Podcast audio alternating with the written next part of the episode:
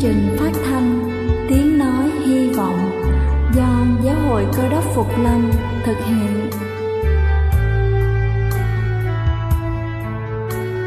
Kính thưa quý vị, Đức Chúa Giêsu trước khi Ngài về trời đã ban cho các môn đệ của Ngài một điều răn mới, đó là họ phải yêu thương nhau như chính tình yêu mà Ngài đã dành cho họ.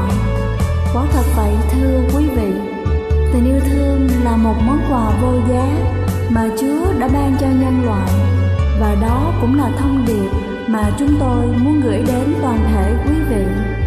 Nếu quý vị muốn tìm hiểu thêm về chương trình, về niềm tin hoặc muốn nghiên cứu về lời Chúa, xin quý vị gửi thư về chương trình phát thanh Tiếng Nói Hy Vọng, địa chỉ hai trăm hai mươi bốn Phan Đăng Lưu, phường ba, quận Phú Nhuận, thành phố Hồ Chí Minh, hoặc gửi email cho chúng tôi theo địa chỉ tiếng nói hy vọng a còng gmail chấm com. Ngoài ra, quý vị cũng có thể liên lạc với bất kỳ hội thánh Cơ đốc Phục Lâm tại địa phương gần nhất. Xin chân thành cảm ơn và kính mời quý vị lắng nghe chương trình hôm nay.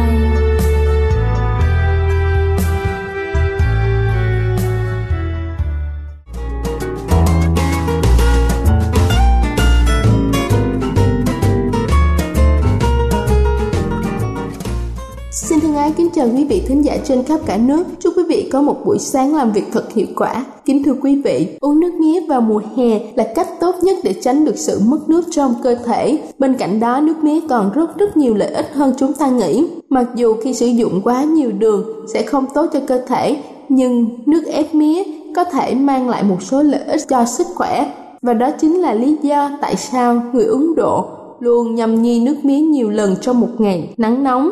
Theo nghiên cứu, bên trong nước mía có chứa rất nhiều đường tự nhiên mà cơ thể có thể hấp thụ nhanh. Đồng thời, nước ép mía thường được vắt thêm ít chanh. Điều này làm cho nước ép trở nên thơm ngon hơn và cung cấp vitamin C cho cơ thể. Và sau đây là những lợi ích cụ thể mà nước mía có thể đem lại.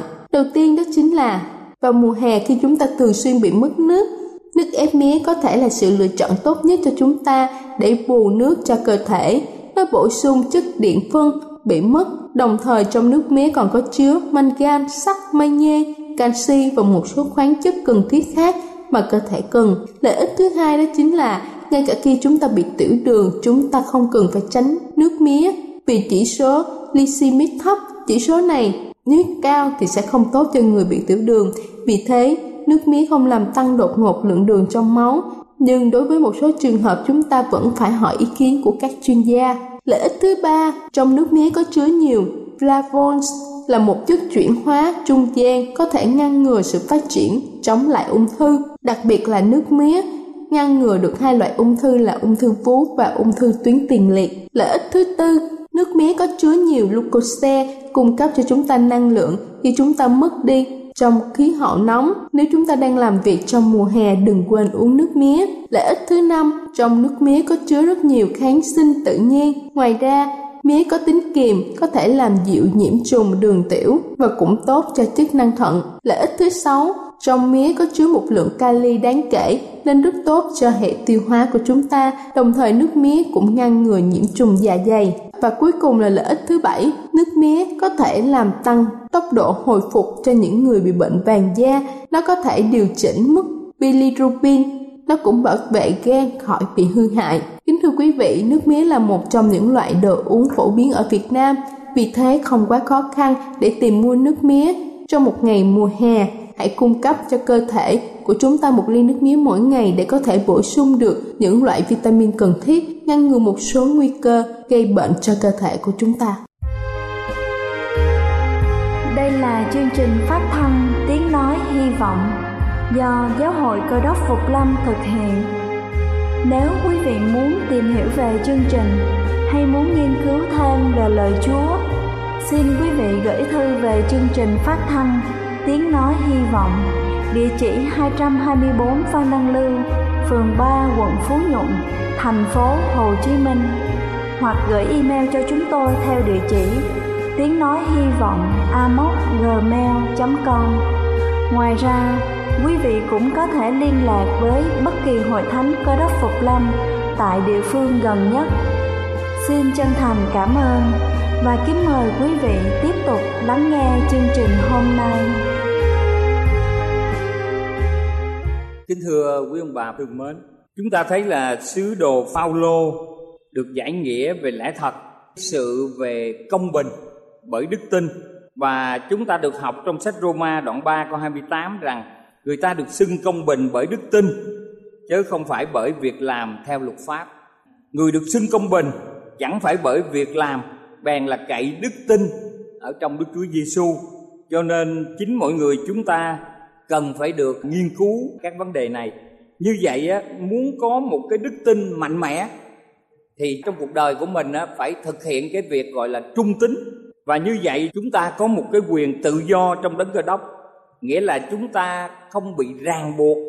Và như vậy thì chúng ta có thể giữ được điều răn trên cái việc mà vui lòng tự nguyện của mình.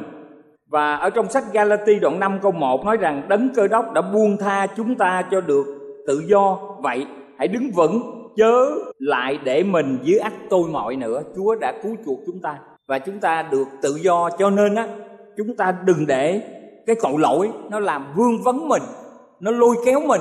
Đây là một điều quan trọng. Sứ đồ Phao-lô nói vậy không có nghĩa là sự cứu chuộc bởi đức tin trong Đấng Cơ Đốc cho phép chúng ta theo Ngài ham mê những cái thú vui của xác thịt.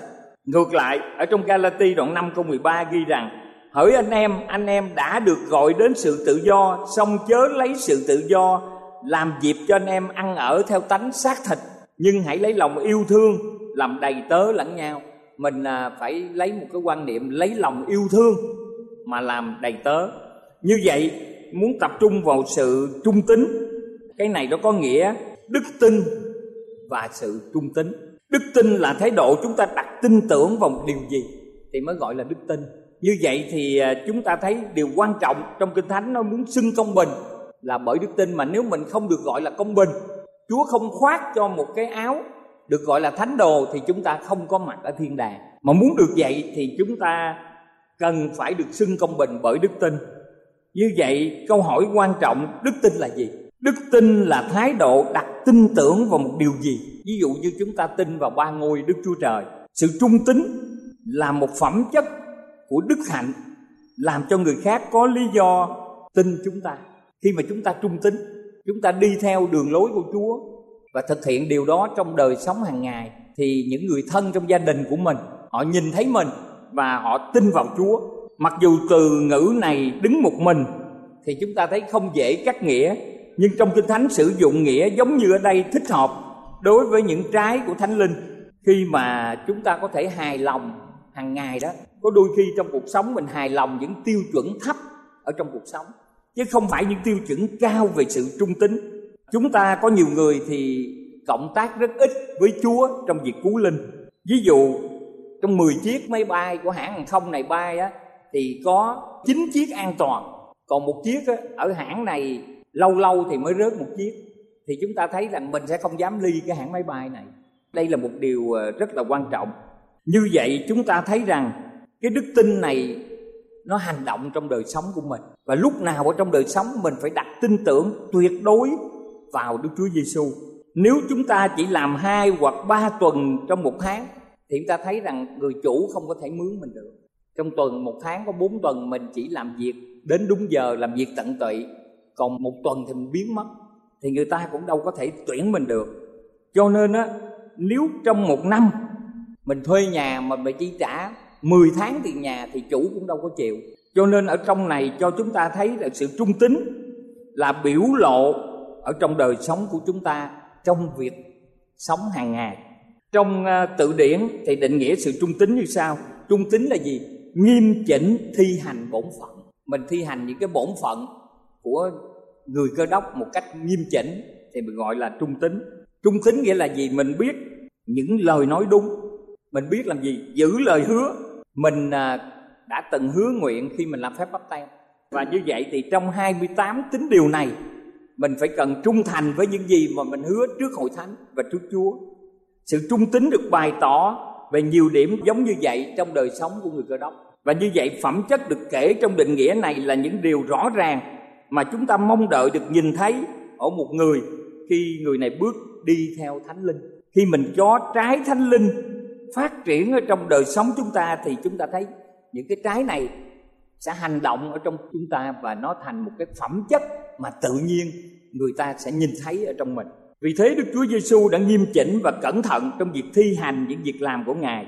Ngài đã làm đúng sau khi Ngài rao giảng, cũng như Ngài vững vàng trong sự trung thành, và chúng ta biết Ngài thương mến mọi người. Ngài là đấng chắc chắn và đáng tin của chúng ta, và chúng ta đã đi theo đường lối của Chúa. Chúng ta biết rằng Washington là một trong vị tổng thống đầu tiên của Hoa Kỳ lúc còn trẻ. Một hôm nọ thì có một cây đào quý của người cha trồng. Lúc cha của ông đang hầm hầm giận, à, chúng ta thấy rằng à, ông đã đào cái cây đào này lên, và cha ông rất là giận dữ. Như vậy ông đã có dũng cảm và can đảm đến thú tội với cha mình, và hy vọng là người cha này sẽ có một cái trừng phạt nào đó với mình. Khi thấy con của mình hối hận thì người cha đổi giận làm vui, ôm con và nói rằng: "Con ơi, tất cả tài sản của cha thực sự không có gì quý bằng tính ngay thật của con." Quả vậy, cái tinh thần ngay thật này làm cho Washington trở nên một người lãnh đạo kiểu mẫu, và ông trở thành một vị tổng thống đầu tiên của Hiệp Chủng Quốc Hoa Kỳ. Phao-lô có nói cho chúng ta biết rằng các việc làm của xác thịt là rõ ràng lắm. Ấy là gì? Gian dâm, ô uế, luân tuồng, thờ hình tượng, phù phép, thù oán, tranh đấu, ghen ghét. Như tôi đã nói rồi, hễ ai phạm những việc thể ấy thì không được nước Đức Chúa Trời. Đây là lời cảnh cáo ở trong câu mười chín và câu hai mươi mốt. Sau đó thì Phao-lô làm gì? Đưa ra những việc làm của xác thịt để mình tránh. Thì người đã đưa ra những trái của Thánh Linh là những trái mâu thuẫn với những việc làm của xác thịt. Phao-lô nhấn mạnh những tội đã làm vi phạm và xa cách Đấng Cơ Đốc, và đây là những hành động trái với Thánh Linh để chúng ta biết mà mình chừa ở trong cái cuộc đời của mình. Theo Phao-lô thì người Cơ Đốc không làm tôi mọi cho xác thịt, vì những điều này sẽ dẫn đến sự chết, còn Đức Thánh Linh thì ban sự sống. Phao-lô đặt hai động lực trong sự mâu thuẫn và đối nghịch với nhau. Ông viết rằng: "Vậy tôi nói rằng hãy bước đi theo Thánh Linh, chớ hãy làm trọn vẹn những điều ưa muốn của xác thịt. Vì xác thịt có những điều ưa muốn trái với những điều của Thánh Linh, và Thánh Linh có những điều ưa muốn trái với xác thịt. Hai bên trái nhau dường ấy." Bà Ellen White đã bày tỏ căn bản của sự sống mà để mình sống mà chiến thắng. Thì bà có nói rằng sự thánh hóa là một sự đo lường về sự trọn vẹn của chúng ta. Ngay lúc chúng ta đầu phục Đức Chúa Trời, tin tưởng nơi Ngài, chúng ta đã có sự công bình của Ngài. Khi mà mình đồng phục Chúa, mình tin tưởng Chúa, là mình đã có sự công bình của Chúa ở trong đời sống của mình. Và Đấng Cơ Đốc đòi hỏi sự hầu việc bằng cả tấm lòng trọn vẹn. Khi chúng ta có sự đầu phục này thì Ngài sẽ cho chúng ta yên nghỉ.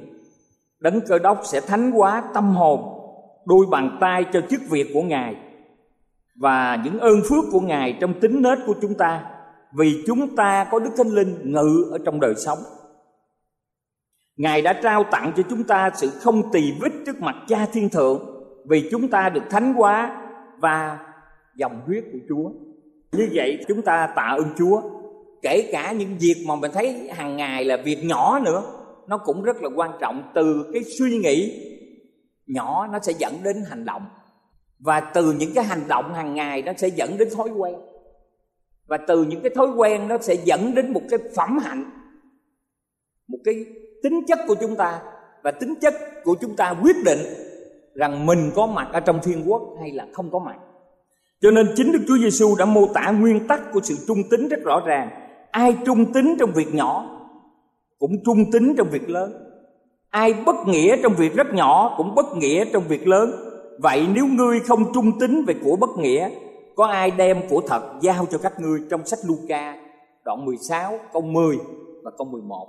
Như vậy chúng ta thấy kể cả những việc nhỏ, những lời hứa rất tầm thường, những cơn giận của mình, những cái lời nói của mình, mình cũng phải kiểm soát trong cuộc sống hàng ngày.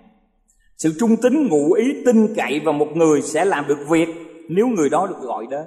Như vậy thì Chúa tin tưởng mình, Chúa gọi mình đến để mình dùng cái khả năng để thực cộng tác với Chúa trong việc cứu linh. Nếu chúng ta siêng năng và chúng ta thật thà trong việc nhỏ thì chúng ta cũng bày tỏ như vậy trong việc lớn, chắc chắn là như vậy. Nhưng làm thế nào để chính Đấng Cơ Đốc hình dung được việc làm lớn lao và tuyệt diệu của Đức Chúa Trời ở trong đời sống của chúng ta, khi những việc nhỏ diễn ra hàng ngày họ đã tỏ ra không đáng tin cậy? Thì làm sao mà Chúa có thể giao cho chúng ta những công việc lớn trong việc cứu linh? Trong việc nhỏ mà bề ngoài không gây ảnh hưởng quan trọng và lôi cuốn, chúng ta bày tỏ sự trung tín để tạo thành đặc tính của chúng ta trong tương lai. Sự trung tín đến từ Thánh Linh ngự ở bên trong. Những người được Đức Chúa Trời sử dụng một quyền phép bắt đầu bằng sự trung tín và siêng năng. Họ sẽ điều chỉnh cuộc sống của mình từ những việc làm rất tầm thường hàng ngày. Và chúng ta biết sự trung tín được gọi là một trong các trái của Thánh Linh. À, có một cậu bé gõ cửa nhà một người già và hỏi xem bà có mua những trái trứng cá mà cậu bé này hái được hay không. Người phụ nữ này nói rằng bây giờ bà sẽ xách xô của cháu vào bếp và đong hai lít. Đứa bé đứng ngoài chơi với một con chó và bà mới nói rằng sao cháu không vào xem xem coi bà đong có đúng không, nếu bà gạt cháu thì sao. Đứa bé này nói cháu không sợ, vì nếu bà làm sai bà sẽ nhận những điều xấu nhất. Người phụ nữ này ngạc nhiên, vậy cháu muốn nói gì? Cháu chỉ mất một ít trứng cá ở trong cái xô lớn, nhưng bà tự biến mình thành một kẻ trộm. Đây là những việc nhỏ, nó sẽ trở thành tính chất ở trong đời sống của chúng ta. Bà Teresa ở Calcutta, Ấn Độ, khi được hỏi làm thế nào bà có thể đo lường sự thành công trong việc làm của bà, bà đưa những chương trình giúp những người nghèo khổ ở tại Ấn Độ, thì bà có vẻ bối rối rồi bà trả lời tôi không nhớ. Đức Giê-hô-va nói về thành công, Ngài chỉ nói về sự trung tín trong tình yêu thương.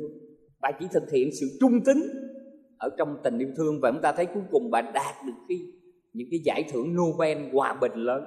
Bà White trong cuốn sứ điệp cho thanh niên, bà nói rằng sự trung tín, tiết kiệm, chăm sóc, thận trọng sẽ là đặc điểm của mọi việc làm của chúng ta. Bất cứ chúng ta ở đâu hoặc làm gì, ở trong bếp, ở trong sở làm, ở trong văn phòng, ở trong bệnh xá, ở trong trường học, hoặc bất cứ ở đâu chúng ta cũng phải được đặt vào vườn nho của Đức Chúa Trời. Lời nói của bà White được truyền đi cả trăm năm nay. Và trước đó Salomon cũng bày tỏ trong sách truyền đạo đoạn chín câu mười. Chúng ta xem trong Kinh Thánh đoạn chín câu mười. Không phải tới bà White bà mới đúc kết được chuyện này, mà trước đó trong truyền đạo đoạn chín câu mười, Salomon là một vị vua khôn ngoan trong lịch sử nhân loại. Ông nói rằng mọi việc tay ngươi làm được, hãy làm hết sức mình, vì dưới âm phủ là ngươi sẽ đi đến. Chẳng có việc làm, chẳng có mưu kế, chẳng có tri thức hay là sự khôn ngoan. Mình định làm điều gì thì mình hãy thực hiện.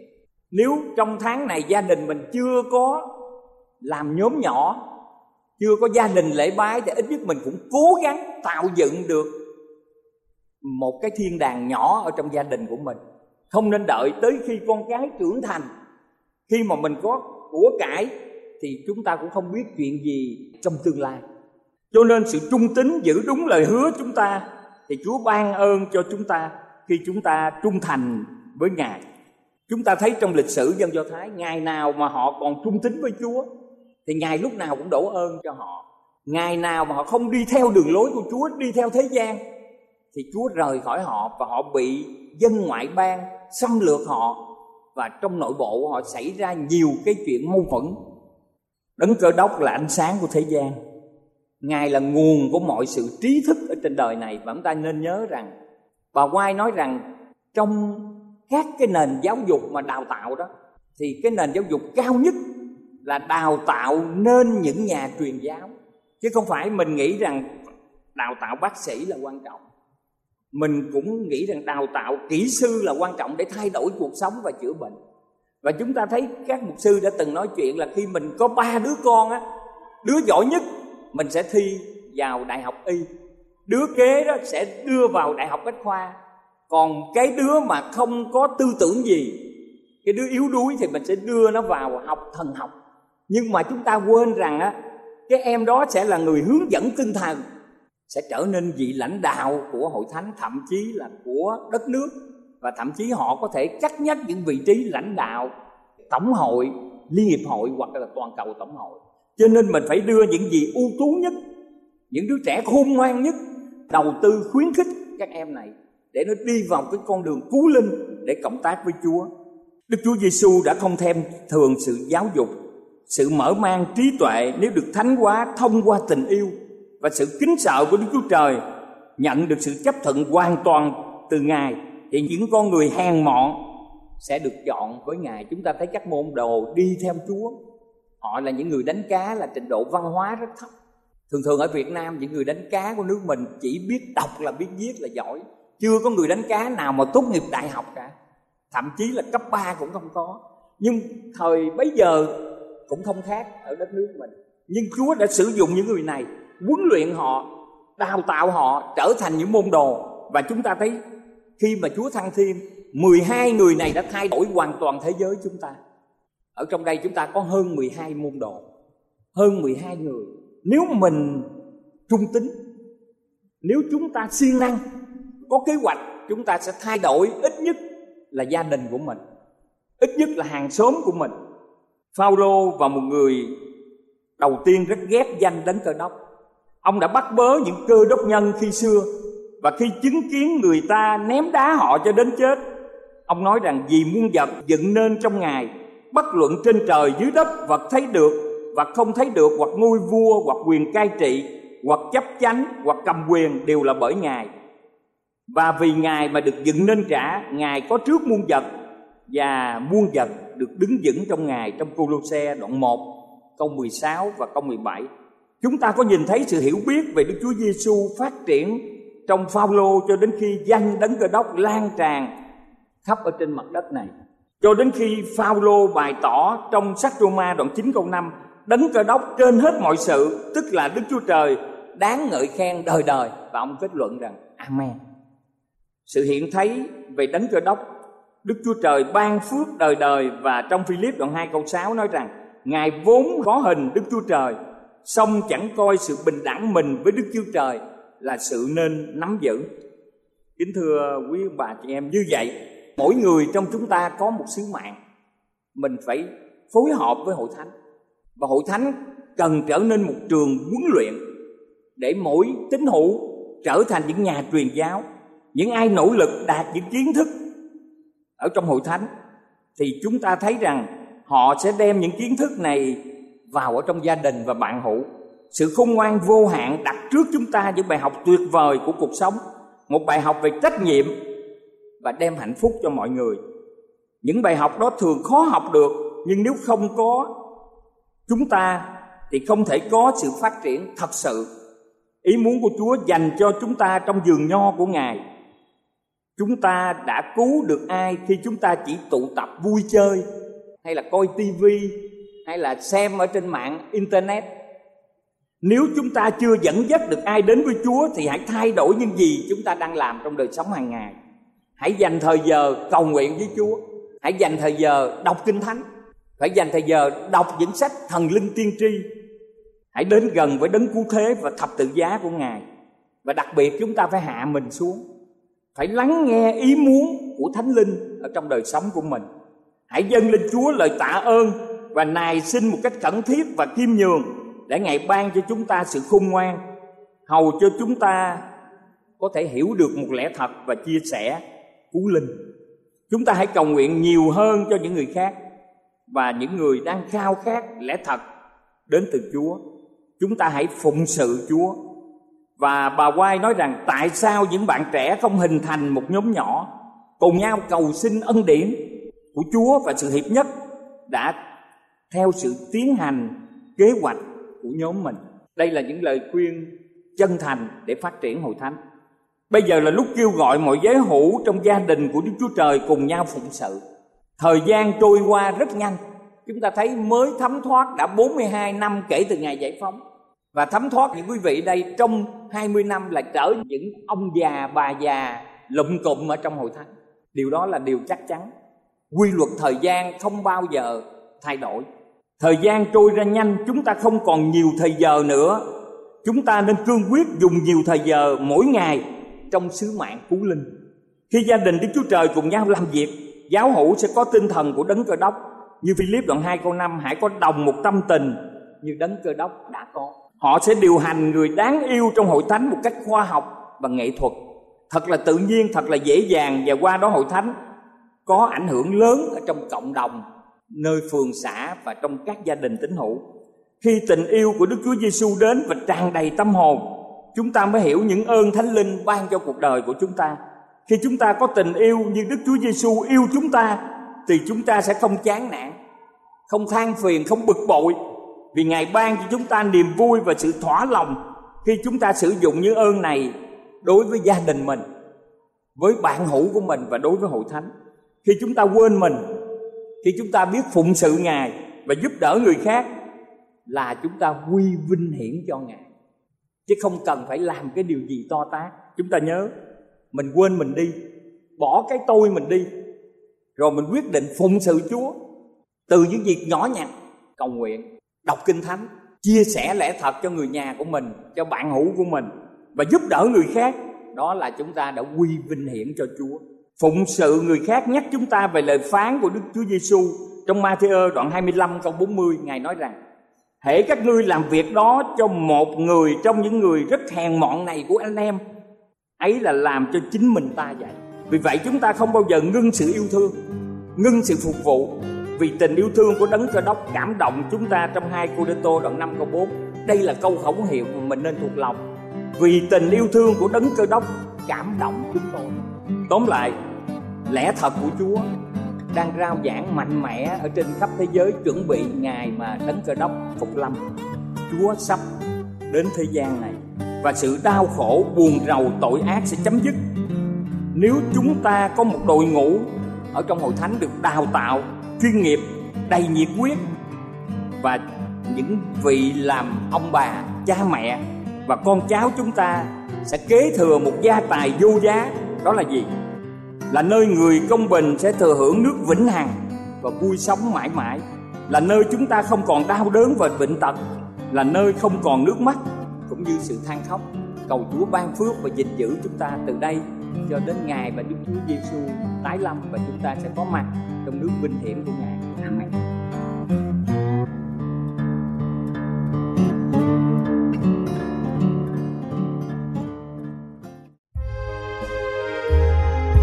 Đây là chương trình phát thanh Tiếng Nói Hy Vọng do Giáo hội Cơ Đốc Phục Lâm thực hiện. Nếu quý vị muốn tìm hiểu về chương trình hay muốn nghiên cứu thêm về lời Chúa, xin mời quý vị gửi thư về chương trình phát thanh Tiếng Nói Hy Vọng, địa chỉ hai trăm hai mươi bốn Phan Đăng Lưu, phường ba, quận Phú Nhuận, thành phố Hồ Chí Minh, hoặc gửi email cho chúng tôi theo địa chỉ tiếng nói hy vọng a còng gmail chấm com. Ngoài ra, quý vị cũng có thể liên lạc với bất kỳ hội thánh Cơ Đốc Phục Lâm tại địa phương gần nhất. Xin chân thành cảm ơn và hẹn gặp lại quý vị trong chương trình lần sau.